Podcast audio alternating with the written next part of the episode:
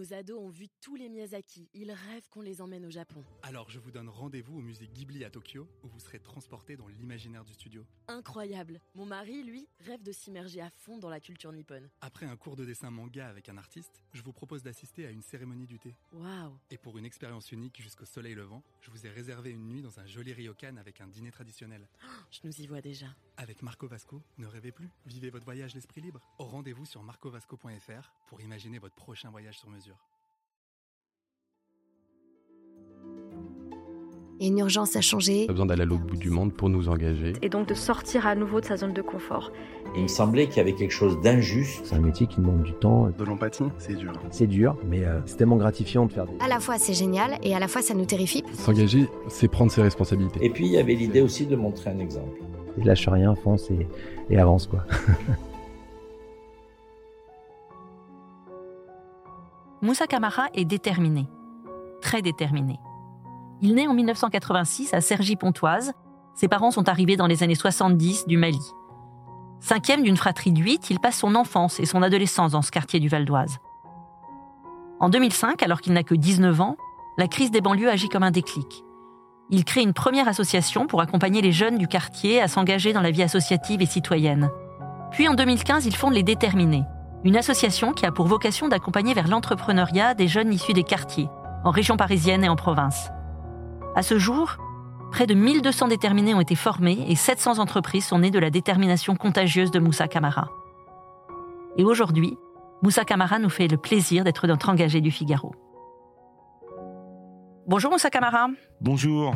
Moussa, vous venez de publier un ouvrage dont le titre est simple et direct, Les déterminés, comment on s'en sort Déterminer comment on s'en sort. Déterminer comment on s'en sort. Alors vous allez nous raconter votre parcours et ce qui vous a amené à créer cette association en 2015, qui en est à ça. On est à plus de 60 promos aujourd'hui. Ouais. Et ça continue de grandir. Bon, donc on commence par le début. Vous êtes né euh, à Cergy, Pontoise, cinquième d'une fratrie de huit. Vos parents étaient arrivés du Mali euh, dans les années 70-80. Et donc votre enfance euh, dans les quartiers, quel a été le déclic pour commencer à monter une entreprise et d'abord une association? Le déclic n'est pas venu tout de suite, hein, le- de créer une, une association, même de créer une entreprise.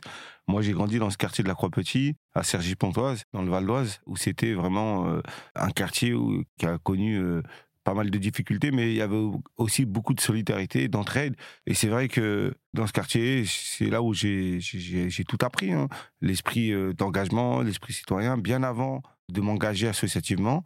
Mais en même temps, euh, je voyais aussi les inégalités que je pouvais avoir très jeune. hein, je le raconte dans le livre, où euh, dans le collège dans lequel j'étais, en sixième, cinquième, c'était uniquement des gens de, mon milieu, de, mon environnement, etc. Et un peu plus tard, quand j'ai dû changer de collège, parce que j'étais un peu trop turbulent, bah, je me suis retrouvé dans un collège où euh, le niveau de vie euh, des personnes n'était pas le même que le mien.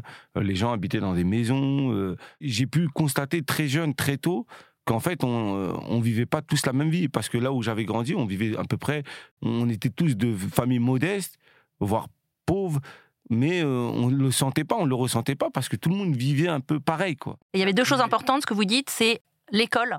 L'école, c'était hyper important pour moi. C'est un peu comme une bouée de sauvetage parce que, en vrai, euh, euh, moi, mes parents, même s'ils ne me parlaient pas la langue, pour eux, c'était important que leur enfant puisse aller à l'école, de pas manquer les cours. La seule difficulté qu'on avait, c'est quand on rentrait le soir, euh, si on n'avait pas bien suivi le cours, bah, c'était compliqué de demander de l'aide pour ses devoirs. Donc, on devait tout rattraper un peu comme ça à l'arrache. En fait, ça, ça a créé ces sentiments de, OK, j'ai peut-être pas tout, mais je peux aussi euh, essayer de, de réussir à mon niveau parce que je pense que les ressources que j'avais pas, bah, fallait les puiser en moi, dans ma détermination, dans mon envie, dans mon état d'esprit. Et ça, pour moi, ça a beaucoup compté. Ça a été ça jusqu'à aujourd'hui. C'est ça mon moteur. En 2006, c'est, euh, on, on a connu ce qu'on appelle les émeutes de banlieue en 2005. On a, on a aussi connu le, le- le premier plan en rue qui avait été lancé à l'époque euh, par Jean-Louis Borloo, qui était ministre de la cohésion de la politique de la ville, qui avait lancé un grand plan de rénovation urbaine en direction des banlieues et des quartiers. Et c'est à ce moment-là, moi, quand je voyais un peu le climat euh, social tendu dans notre pays, les émeutes, etc. euh, Vous êtes dit, il faut, passaient- faut, faut agir, faut se je me parler. suis dit à un moment donné, on a deux choses. On a deux choix. Soit le choix de subir, soit le choix d'agir. Moi, j'ai pris euh, cette décision avec quelques amis de mon quartier. J'avais 20 ans à l'époque. Je venais de terminer mon bac professionnel. Et je me suis dit, bon, on voit euh, que les choses n'avancent pas, mais si nous-mêmes, on ne se prend pas en main, faut pas espérer que les autres le feront à notre place.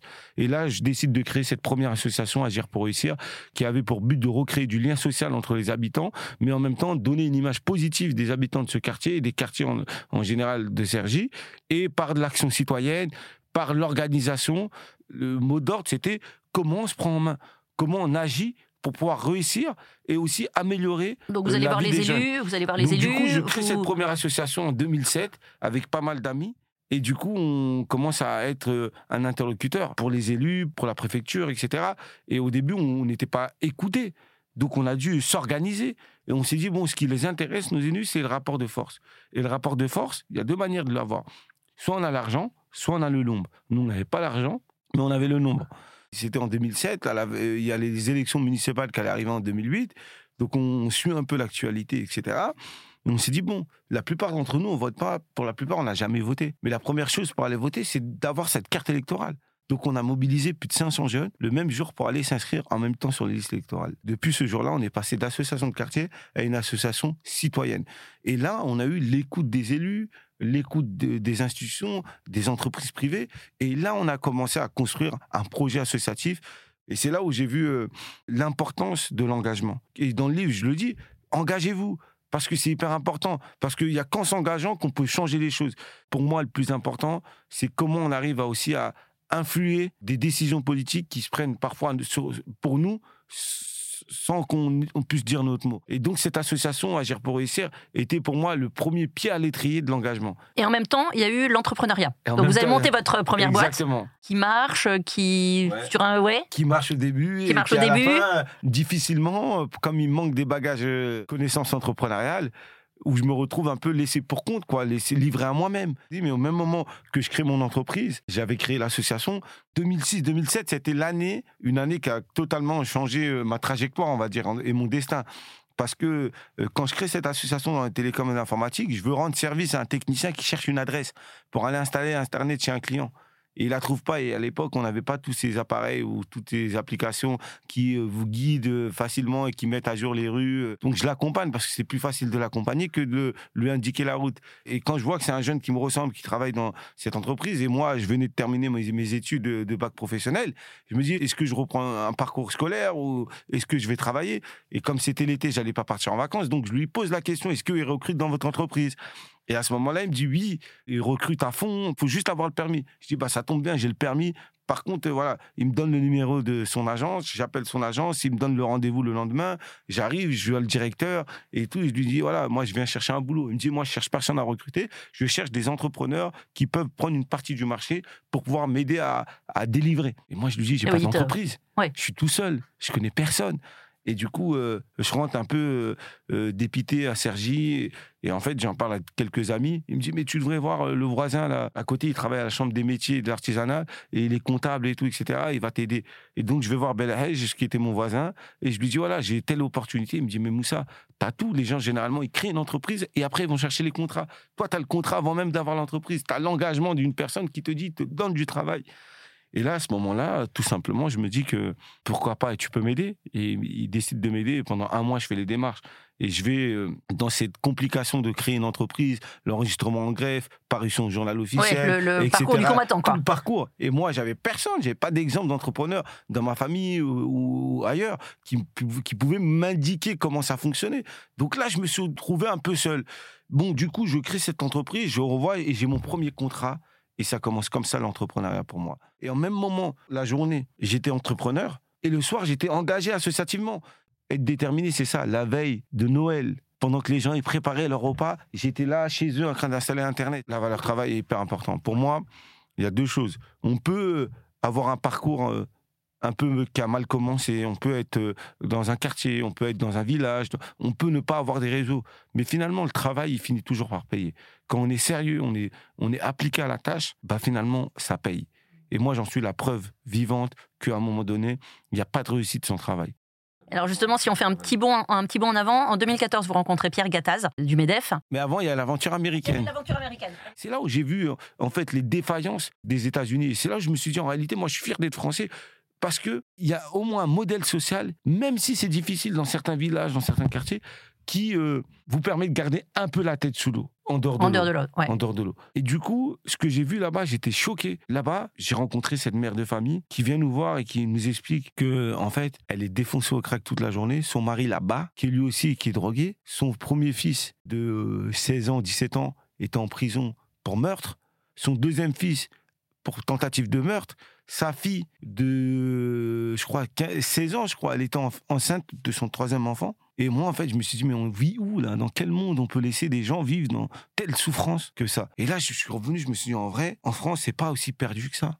Il y a tellement de choses à, à faire pour euh, changer les choses et tout. Et moi, en fait, j'étais du côté de l'Amérique. J'avais les accès partout. Je rencontrais tout le monde. Le rêve américain, peu importe ta couleur, tout, tu peux prendre des postes de responsabilité. Et de l'autre côté, un monde où il y avait plus d'espoir. Donc quand je reviens en France, en fait, je suis extrêmement euh, remotivé, boosté et euh, déterminé, comme on, peut dire. Et je prends des jeunes de là-bas, je les ramène à Paris.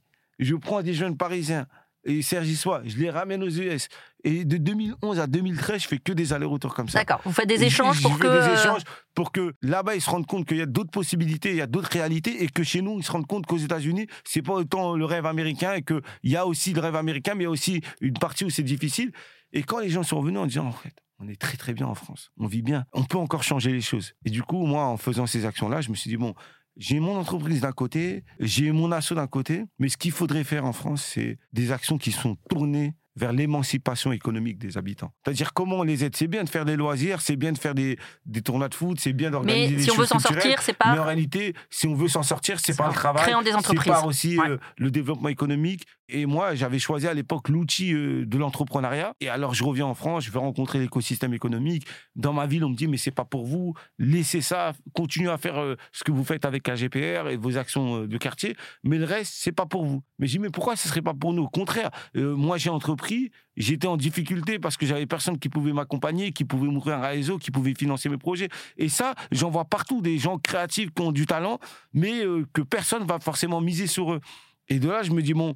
Euh, Parce qu'il faut quand même des clés pour entreprendre. Il faut quand même des. Vous dites, il faut des clés, il faut des. Il faut des clés, il faut de l'accompagnement. l'accompagnement. l'entrepreneuriat, c'est pas quelque chose simple. Qu'on vienne d'un quartier ou pas, c'est quelque chose où à un moment donné, on sort de sa zone de confort, on va vers l'inconnu, on ne sait pas si ça va marcher ce qu'on porte ou ça va échouer, on prend des risques. Euh, c'est parfois c'est du sacrifice de temps, c'est des sacrifices de, de moyens. C'est du temps, c'est de l'argent qu'on peut ne pas gagner pendant qu'on entreprend. C'est de l'argent qu'on peut perdre parce qu'on a investi et que ça va pas marcher.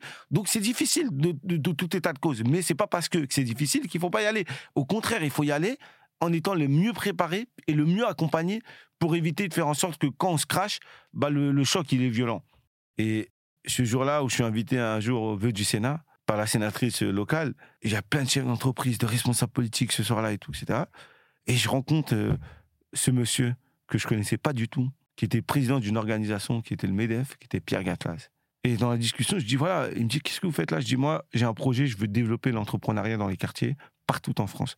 Je veux que demain, euh, dans nos quartiers, on ait aussi d'autres modèles de réussite, pas que des footballeurs, pas que des artistes, des gens c'est ça, c'est changer le, le- le ce qu'on appelle le rôle modèle, Euh, que ce soit plus le footballeur, que ce soit plus, Je veux euh, aussi des entreprises qui vont venir que ce soit plus Zidane et. euh, Exactement. Et même si on est très fiers de, de ces réussites, parce que ça a inspiré certains, mais c'est bouché parce que tout le monde n'a pas le talent de Zidane ou d'être un artiste ou un humoriste de, de haut niveau. Il est assez sensible à mon discours et il dit, OK, je connais pas bien les quartiers, mais en tout cas, j'ai un réseau économique que je peux te mettre à disposition. Et de cette mise en relation, je rencontre des chefs d'entreprise du 440, je rencontre des chefs d'entreprise des TPE, PME, et je rencontre tout un écosystème qui était pour moi assez fermé.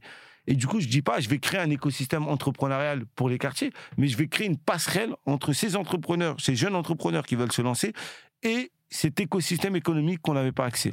Et c'est là que, les- en 2015, que les déterminés sont lancés. Alors pourquoi les C'est c'est quoi être déterminé euh, Être déterminé, pour moi, c'est un état d'esprit. Quand on se lève pour aller au travail, on est déterminé. Quand on va au sport, on est déterminé. Parce que la détermination, c'est euh, quelque chose qui, pour moi, est pas constante. C'est- inconstant. C'est-à-dire, euh, on peut être déterminé euh, le matin, le soir, on est moins déterminé à faire quelque chose. Aujourd'hui, on, on est chaud, demain, on est moins chaud, etc. Et du coup, c'est- je le dis souvent, je le dis dans le livre, c'est un muscle qu'il faut travailler constamment. Et donc les promos, donc vous constituez euh, des promos, du, on, on en parlait juste avant de 20 personnes, Exactement. de 20 jeunes ou moins jeunes. C'est pas Ouais. forcément des jeunes, c'est des gens qui veulent, qui peuvent se euh, réinsérer. Et là, c'est quoi la méthode? Beaucoup de personnes qu'on rencontrait, ils avaient parfois une super idée, un super projet. Sauf il leur manquait la structuration, il leur manquait les réseaux et il leur manquait des compétences et des connaissances de l'entrepreneuriat et surtout parfois avoir accès à des financements pour pouvoir aller plus loin. Donc le programme des déterminés, c'est simple, c'est un accompagnement qui est gratuit, qui est six mois en présentiel où la disponibilité est, est primordiale, où on sélectionne les gens, des hommes et des femmes qui veulent entreprendre un projet, une entreprise. Pendant six mois, on les accompagne, on leur met des intervenants de qualité, euh, on travaille sur leur personne et on va travailler sur leur projet. Le marché, c'est hyper important. Un entrepreneur qui connaît pas son marché, il connaît pas son business. L'éducation financière, quels sont les prix, la marge, euh, le coût de revient, Donc des cours de etc., compta, euh, etc. des... Voilà. Des intervenants, c'est pas scolaire, mais c'est des entrepreneurs, c'est des gens qui sont passés par ça, qui viennent partager une Donc expérience c'est avec des eux. anciens, c'est des gens que... Non, c'est des gens qui sont. Aujourd'hui, on a plus de 150 intervenants, formateurs qui sont avec nous, qui interviennent dans Bénévoles. nos programmes. Pas bénévoles, ils sont Pas payés bénévoles. parce qu'ils ils interviennent dans l'ensemble des programmes. Mais Euh, c'est des fois, gratuit jours. pour le, le, le C'est gratuit pour les déterminer. On a heureusement aujourd'hui, grâce à des partenaires publics et privés, qui nous permettent de rendre accessible ce programme gratuit. Et à l'issue de six mois d'accompagnement, de structuration, on travaille le marketing, on travaille le commercial, on travaille tous les aspects techniques de l'entrepreneuriat pour qu'à l'issue de six mois, soit ils ont eu leur premier client, soit ils ont commencé à générer du chiffre d'affaires, soit ils ont un projet qui est structuré et ils passent devant un jury d'experts dans leur domaine. Et en fait, là, on leur fournit une feuille de route. À ce jour, les déterminés, c'est plus de 60 promotions lancées. Il faut savoir, on est dans 17 villes en France, un peu plus maintenant. Quand on a commencé à étendre ce projet des déterminés, on est allé euh, en Meurthe-et-Moselle à Nancy. À un moment donné, on a été confronté à des gens qui venaient pas forcément de quartier et qui nous a dit on a entendu parler de votre formation et ça nous intéresse parce qu'on a un projet, on va entreprendre. On est allé dans des villages euh, en Meurthe-et-Moselle et on a rencontré des gens qui étaient euh, dans ces villages-là pour leur parler du programme des déterminés.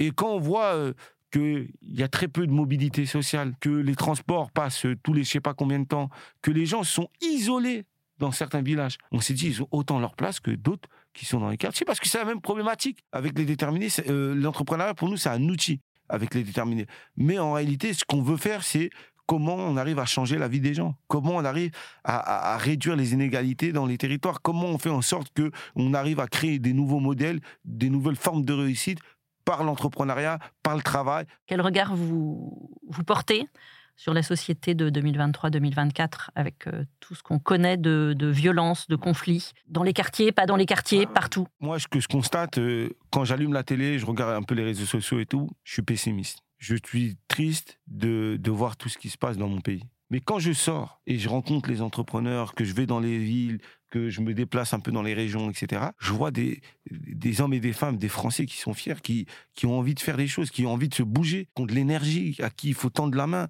à qui il faut créer les opportunités. Donc en réalité, je suis extrêmement positif. Qu'est-ce que vous avez envie de dire pour euh, conclure peut-être aux jeunes qui nous écoutent? C'est euh, travail, soit déterminé, dialogue C'est quoi le, le message euh, le message que je peux donner aux jeunes qui nous écoutent ou à ceux qui nous écoutent, c'est que certes, les choses parfois sont, peuvent paraître difficiles, que parfois on peut douter. Moi-même, je doute. hein. J'ai eu parfois euh, des manques de, du manque de confiance sur un certain nombre de sujets. Mais le plus important, c'est que à la fin, ce qui reste, c'est le travail. C'est euh, un engagement sincère, une vision positive, et c'est surtout euh, la passion, le plaisir. On oublie de se faire plaisir dans tout ce qu'on fait, dans le travail, dans ce qu'on porte, parce qu'il y a des situations compliquées. Mais en réalité, c'est un plaisir de le faire. Moi, quand je me lève, quand je viens vous voir, quand je discute avec des jeunes, hier, j'étais avec des jeunes dans un lycée, je leur disais, voilà, vous êtes dans un lycée, pour l'instant, vous pensez que vous avez le temps, mais c'est maintenant qu'il faut, que vous pensez à construire votre avenir professionnel. Après, ça sera trop tard, ça va arriver trop vite. Mais en même temps, faut pas oublier de se faire plaisir. Merci beaucoup, Merci. Moussa Kamara, de nous avoir partagé votre euh, détermination et l'aventure des déterminés.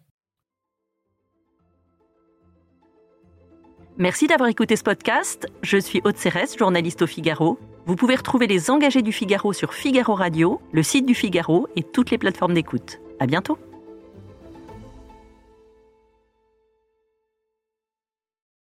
Nos ados ont vu tous les Miyazaki. Ils rêvent qu'on les emmène au Japon. Alors je vous donne rendez-vous au musée Ghibli à Tokyo, où vous serez transporté dans l'imaginaire du studio. Incroyable. Mon mari, lui, rêve de s'immerger à fond dans la culture nippone. Après un cours de dessin manga avec un artiste, je vous propose d'assister à une cérémonie du thé. Waouh. Et pour une expérience unique jusqu'au soleil levant, je vous ai réservé une nuit dans un joli ryokan avec un dîner traditionnel.